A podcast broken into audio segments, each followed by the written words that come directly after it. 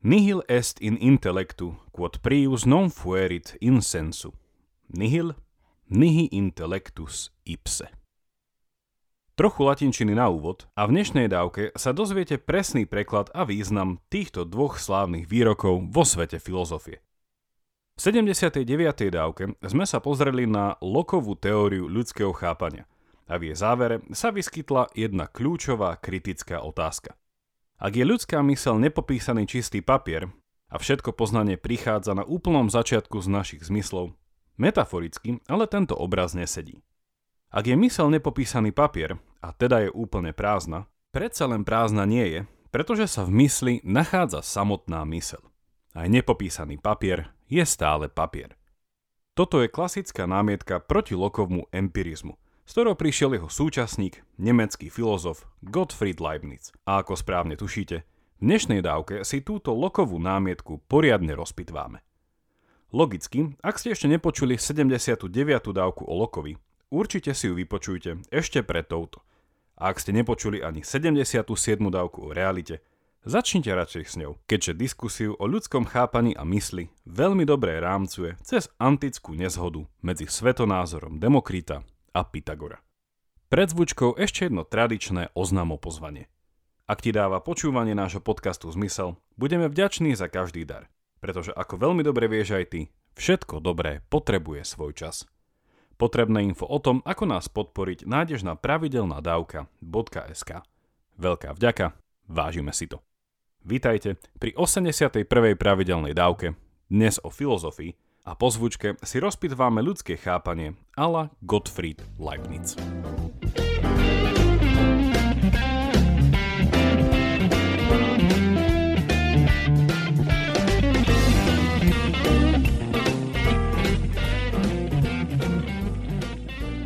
Gottfried Wilhelm von Leibniz, ktorého roky sú 1646 až 1716, bol významným nemeckým matematikom, filozofom a tiež štátnikom.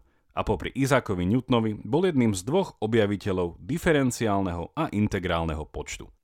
Ohľadne toho, kto od koho v úvodzovkách odpisoval, sa viedol celkom dlhý spor, ale dnes je všeobecne uznaný záver, že ho obaja objavili nezávisle od seba. Lokovo dielo Esej o ľudskom chápaní z 1689 bolo mnohými vnímané ako presadzujúce radikálny empirizmus a ten bol hodenou rukavicou dovtedajšiemu chápaniu nášho mentálneho života. Leibniz túto hodenú rukavicu zdvihol a jeho odpoveďou je jeho dielo Nové eseje o chápaní.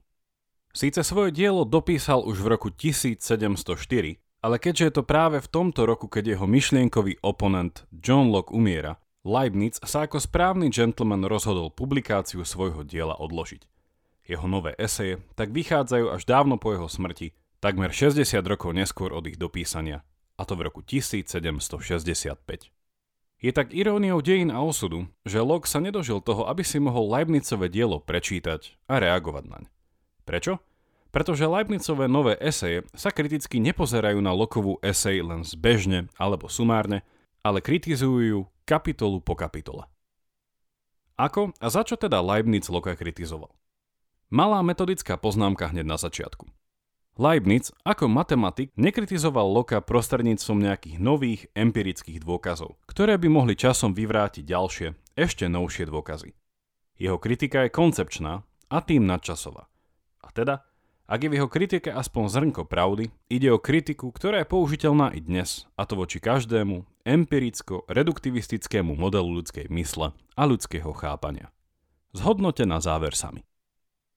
Leibniz začína svoju kritiku tým, že Lokovi vyčíta jedno tvrdenie alebo princíp, ktoré ale priamo či doslovne v Lokovej eseji nenájdeme.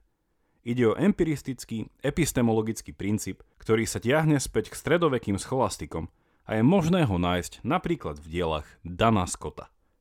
Znie následovne.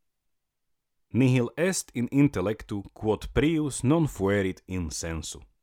V našom intelekte, teda mysli, neexistuje nič, čo by predtým nebolo v našich zmysloch. Inými slovami, ako sme to videli v 79. dávke úloka, naša mysel je čistým papierom a všetky informácie sú jej sprostredkované cez naše zmysly. ktoré vnímajú primárne a sekundárne vlastnosti veci, ktoré tvoria svet okolo nás. Ako som už povedal, síce sa presné znenie tohto stredovekého, či dokonca antického princípu v Lokovej esej nenachádza, jeho teória ľudského chápania predsa len stojí na podobnom predpoklade. Leibniz, a teda Leibniz v mene celej tzv. racionalistickej či idealistickej tradície mysliteľov, ponúka nasledujúci klasický protiargument voči Lokovej empiristickej teórii. Ak by sme mohli Lokov pohľad na ľudské chápanie zhrnúť slovami nihil est in intellectu, quod prius non fuerit in sensu.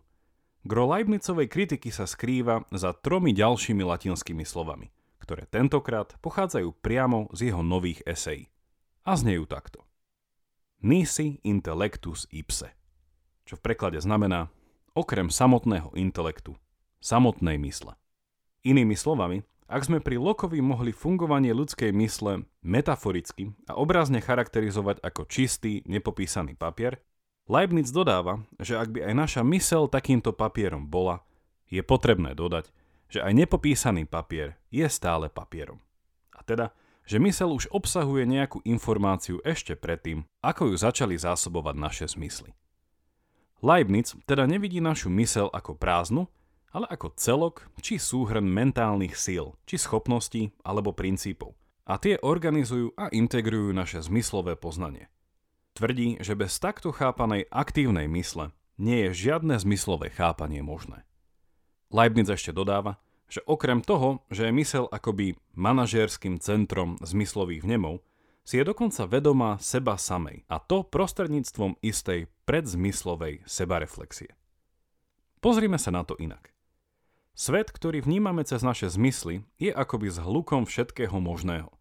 A cez naše zmysly máme potenciál vnímať neskutočne veľké množstvo podnetov.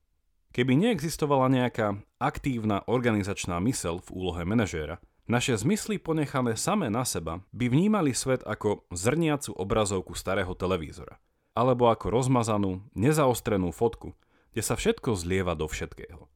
V prípade tejto fotky síce rozpoznávame farby a otiene, ale súčasne môžeme povedať, že vo fotke ako takej nevidíme nič. Podľa Leibnica je to práve naša mysel, ktorá nielenže zaostruje takúto rozmazanú fotku, teda realitu, ale tiež vyberá, ktoré zo zmyslových podnetov brať práve do úvahy. Na čo sa sústrediť.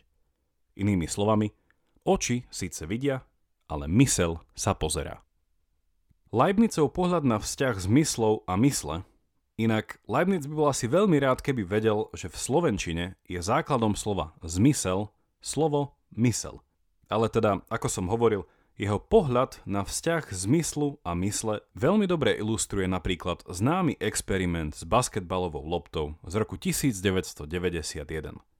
Ak ste ho ešte nevideli, nebudem prezrádzať a linku na experiment nájdete v popise. Vráťme sa k Lokovi.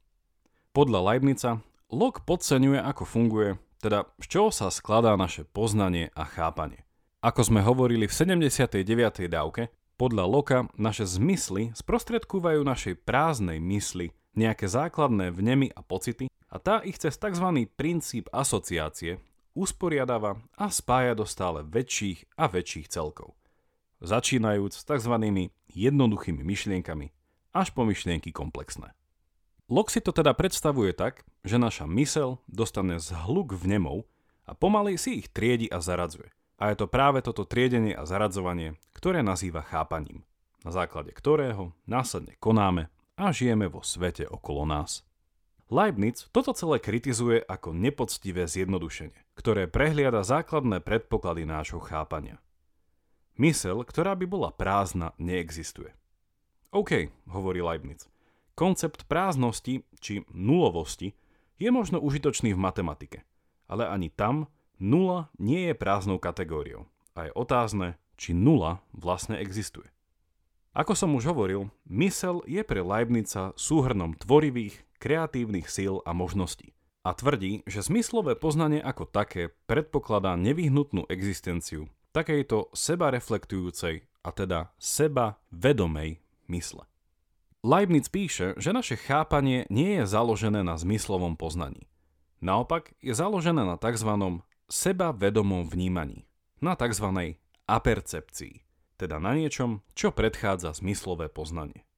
Áno, je pravdou, ako hovorí Locke, že ako ľudia veci cítime a vnímame, či už našim hmatom alebo zrakom, ale súčasne je tiež pravdou, ako dodáva Leibniz, že súčasťou tohto cítenia a vnímania je seba uvedomenie, že dané veci vnímam a cítim. Inými slovami, nie len, že ich cítime, ale tiež vieme, že ich cítime. Viem, že som to práve ja, ktorý cíti a počuje klávesnicu, keď som si písal podklady k tejto dávke, a ty vieš, že si to ty, kto ich počuje. Rozlíšenie, s ktorým tu teraz pracujeme, je rozdiel medzi tzv. percepciou, teda vnímaním alebo cítením, a už spomenutou apercepciou, teda sebavedomým vnímaním či cítením. Podľa Loka je na začiatku ľudského chápania zmyslové vnímanie. Podľa Leibnica je na začiatku reflexívne poznanie, ktoré nevychádza z našich zmyslov, rámcuje ich. Toto je jedna z častí Leibnicovho argumentu proti Lokovmu empirizmu – podľa ktorého musí byť zmyslové poznávanie rámcované istým predzmyslovým, a teda ne alebo nadzmyslovým chápaním. Leibniz ale pokračuje a tvrdí, že ak by sme mali uznať, že cez samotné zmysly máme nejaké základné, i keď veľmi nedokonalé poznanie, napríklad môžem cítiť tvrdosť alebo veľkosť nejakého predmetu, ale nepoznať, čo ten predmet vlastne je a prečo tu je, Leibniz i tak hovorí, že naše zmysly nám bez aktívnej prítomnosti mysle nevedia dať ani len takéto základné poznanie veci. Inými slovami, Leibniz útočí na lokové rozdelenie medzi vnímaním primárnych a sekundárnych vlastností veci, o ktorom bola reč v 79. dávke. Mechanické, reduktivistické vysvetlenie chápania našej mysle nie je nesprávne preto, že ho Locke chybne vysvetlil a trebalo by ho upraviť. Podľa Leibnica tento mechanický druh vysvetlenia nefunguje a priorne, teda vždy a za každých okolností, pretože vychádza z nesprávnych ontologických a epistemologických predpokladov. Veľa ťažkých slov a pozrime sa tak radšej na príklad, ktorý nám ponúka sám Leibniz. Ak Locke argumentuje, že naše prvotné, zmyslové, a teda materiálne a fyzické pocity a vnemy sú tým základom, na ktorom stavia a z ktorého pochádza celý náš mentálny svet, teda naše myšlienky, rozmýšľanie, posudzovanie a tak ďalej. A ak Locke súčasne hovorí, že tieto elementárne častice nášho chápania sú spojené cez proces asociácie, tak potom celá jeho teória stavia na predpoklade, že ako ľudia sme tohto celého schopní. Inými slovami a tautologicky, sme schopní ľudského chápania, pretože sme ľudia. A ak človeka chápeme cez prízmu biológie, aj proces ľudského poznávania budeme chápať biologicky. Pripomeňme si, že John Locke bol anglickým lekárom, žijúcim na prelome 17. a 18. storočia a vo svojej filozofii je veľmi biologicky orientovaný a stavajú na predpoklade, že človek je jeho telo, ktoré je po mechanickej stránke veľmi komplexné. Samozrejme, John Locke síce vo svojej eseji explicitne píše, že sa nesnaží vyriešiť známy a starodávny filozofický problém toho, ako spolu reagujú materiálne telo a nemateriálna mysel, či duša, ale zo zvyšku jeho eseje do veľkej miery vyplýva, že mysel chápe iba ako veľmi komplexný fyzický mechanizmus. Leibniz tu vstupuje s námietkou a hovorí, že celá otázka ľudského chápania nestojí na našej biológii a tvrdí, že táto problematika je koncepčného charakteru. A tu prichádza už slúbený príklad vo forme Leibnizovho myšlienkového experimentu. Predstavte si, že skonštruujeme stroj, ktorý bude fungovať ako človek, ale s tým rozdielom, že ho spravíme obrovský. A tento stroj bude až taký veľký, že v ňom budeme môcť chodiť podobne, ako sa vieme prechádzať vnútrom Eiffelovej veže. Ak už máme takýto stroj postavený, Leibniz navrhuje, aby sme sa išli pozrieť do jeho hlavy a otestovať, či tam budeme vidieť mechanizmus opísaný lokovou teóriou poznávania. Hlavu tohto človeka gigantických rozmerov si Leibniz predstavuje ako mlináreň či mlyn. Čo tam vidíme? Určite množstvo menších strojov a mechanizmov, ktoré sa hýbu a vydávajú rôzne zvuky. Ale podľa Leibnica nikde v tomto pomyselnom mlyne neuvidíme nič, čo by vyzeralo ako vnemy či pocity, teda osobné sebavedomé pocity, ako sa našim zmyslom javí externý svet. Ak by napríklad takýto gigantický strojočlovek otrhol zo stromu jablko a videl, že je červené a cítil, že je sladké, kde a ako by sme mohli v hlave tohto človeka vidieť červenosť a sladkosť? Červenosť a sladkosť, teda farba a chuť, nie sú zredukovateľné na zmyslové poznanie a ich povaha je skôr mentálna. Leibniz sa týmto príkladom snaží opäť poukázať na problematickosť lokovho rozlíšenia medzi primárnymi a sekundárnymi vlastnosťami veci, ktoré vníma ako neudržateľné. Ak viem zmyslami spoznať veľkosť či váhu jablka, chápanie jeho farby a chuti už nie je iba zmyslovou, a teda biologickou záležitosťou a predpokladá isté koncepčné schopnosti človeka. Naviac, nejde tu len o váhu, veľkosť, farbu a chuť jablka, ale všetky tieto veci sú rámcované môjim reflektívnym vnímaním. Teda, že viem, že cítim váhu a veľkosť jablka a že viem, že rozpoznávam jeho chuť a farbu. Opäť sa tak dostávame už spomínanej apercepcii a Leibniz ukončuje svoj experiment s týmto záverom. To, že v hlave tohto človeka nemôžem vidieť sekundárne vlastnosti veci a následne ani lokové jednoduché myšlienky, či samotné myšlienky a vonkoncom nie sebareflexiu. Podľa Leibnica nie je chyba Lokovho modelu ľudského chápania v jeho nepresnosti. Ak by bol náš pomyselný človek ešte tisíckrát väčší a dokázali by sme sa v jeho hlave pozrieť ešte o mnoho úrovni nižšie a vedeli by sme sa napríklad pozrieť na tú najnižšiu úroveň neurónových spojení, prebehnúť celým axónom až na jeho koniec a vidieť v najväčšom možnom rozlíšení a detaile, čo prebieha na spojení synapsí, Stále by sme tam podľa Leibnica nenašli lokov pyramídový model komplexných myšlienok, stojacich na malinkatých elementárnych vnemoch. Je teda problém v tom, že sa pozeráme na zlé miesto, alebo že sme sa nepozreli dostatočne hlboko? Podľa Leibnica nie.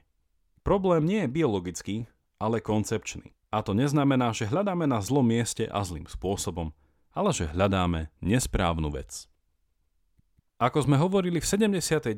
dávke, Locke nasledoval Newtona a dávno pred ním asi ešte antického Demokrita, podľa ktorých je realita, a teda svet a všetko to, čo existuje, zložené na najnižšej úrovni z malých, ďalej nedeliteľných materiálnych častíc. Leibniz poukazuje na to, že problémom Lokovej teórie poznania je práve jeho ontológia. A podľa Leibnica sa realita neskladá z materiálnych atómov, ale skladá sa z jednoduchých substancií, ktoré nazýva monády. Tie, na rozdiel od Lokovsko-Newtonovsko-demokritovských atómov, nie sú materiálnej povahy, ale majú istý druh vedomia, ktoré sa prejavuje ich schopnosťou vnímania a sebahybnosti. Matéria, hmota, pohyb a čas nie sú podľa Leibnica východiskovou pozíciou, ale sú následkom, a to následkom interakcií týchto monád. A ako už určite tušíte, v lokovom a materialistickom prípade to ide naopak. Ľudské vedomie je výsledkom pohybov a interakcií materiálnych častíc. U Loka je preto nevyhnutne mysel na začiatku prázdna a u Leibnica je nevyhnutne na úplnom začiatku nejaká mysel. Alebo mysle? Leibniz svoju teóriu monád rozpísal vo svojom diele z 1714. s názvom Monádológia. A i keď sa jej už dnes nebudeme venovať, v popise tejto dávky nájdete mnoho užitočných linkov kde sa o monádach môžete dočítať viac. Presvedčilo vás viac Lok alebo Leibniz? Alebo ani jeden? Napíšte mi na jakubzavináč.pravidelnadavka.sk A už iba pripomínam, že pravidelnú dávku môžete odoberať napríklad v podcastových aplikáciách Apple a Google Podcast alebo Spotify. Ak neviete ako na to, choďte na pravidelnadavka.sk, kde nájdete jednoduchý videonávod. Teším sa na vás pri ďalšej dávke Buďte zvedochtiví a nech vám to myslí.